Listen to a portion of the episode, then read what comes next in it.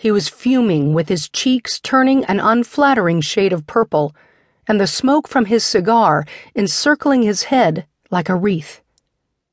Allison Shepard coughed, choked up by the nicotine stench. However, Ralph McDonough was the senior partner at Vision Marketing Incorporated, and the health codes for New York City buildings didn't apply here. He'd been an avid stogie smoker for years, and Allison had learned to deal with the assault to her allergies, and alas, the secondhand smoke filling her lungs. Besides, it calmed him down. If McDonough was this pissed already, then she was grateful for anything that managed to calm him down. I'm so sorry. Her assistant, Kristen, started. Allison stared at the younger girl and hoped she'd take the hint. Her assistant had only been at the firm for two years, and she didn't understand yet that Ralph was like Mount St. Helens. Once he started erupting, it was pointless to try and stop the spread of his rage. He just had to burn himself out. Ralph glared back at both of them and Allison's cheeks flushed, feeling the scrutiny of him focused completely on her in front of the entire senior staff of the company. Do you want to repeat that, Karen? It's Kristen, she added, and Allison definitely needed to explain to the other girl about not burying herself deeper. That was, of course, assuming that either of them still had a desk here after the meeting. I just meant that we thought it was a slam dunk.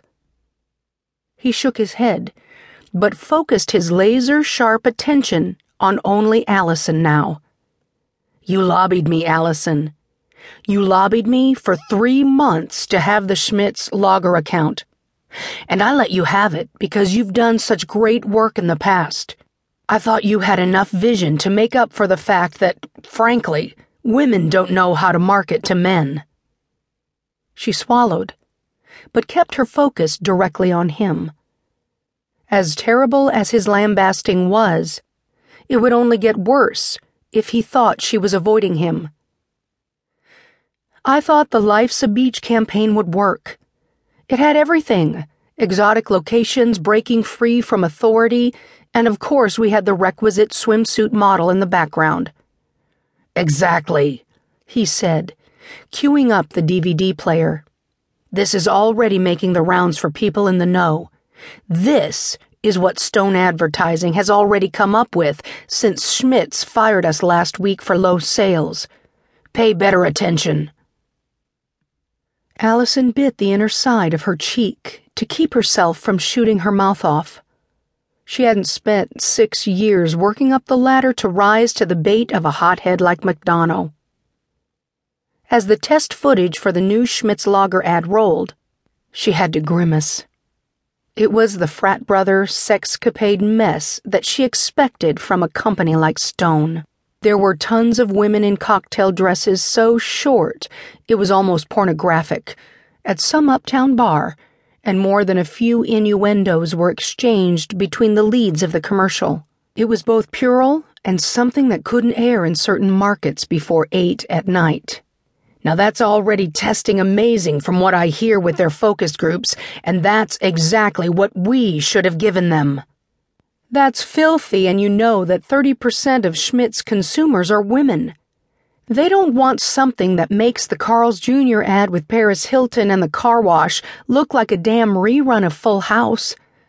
I didn't think we were that type of company, she said, her voice rising a little, despite her best efforts. The dreck that Stone Advertising came up with did that to her. No art to it. Little actual thought. Why bother if you could use boobs? Well, it was a brilliant enough lure for one of our biggest clients away from us. And for my baby, the company I've built up for 30 years to be on damn life support.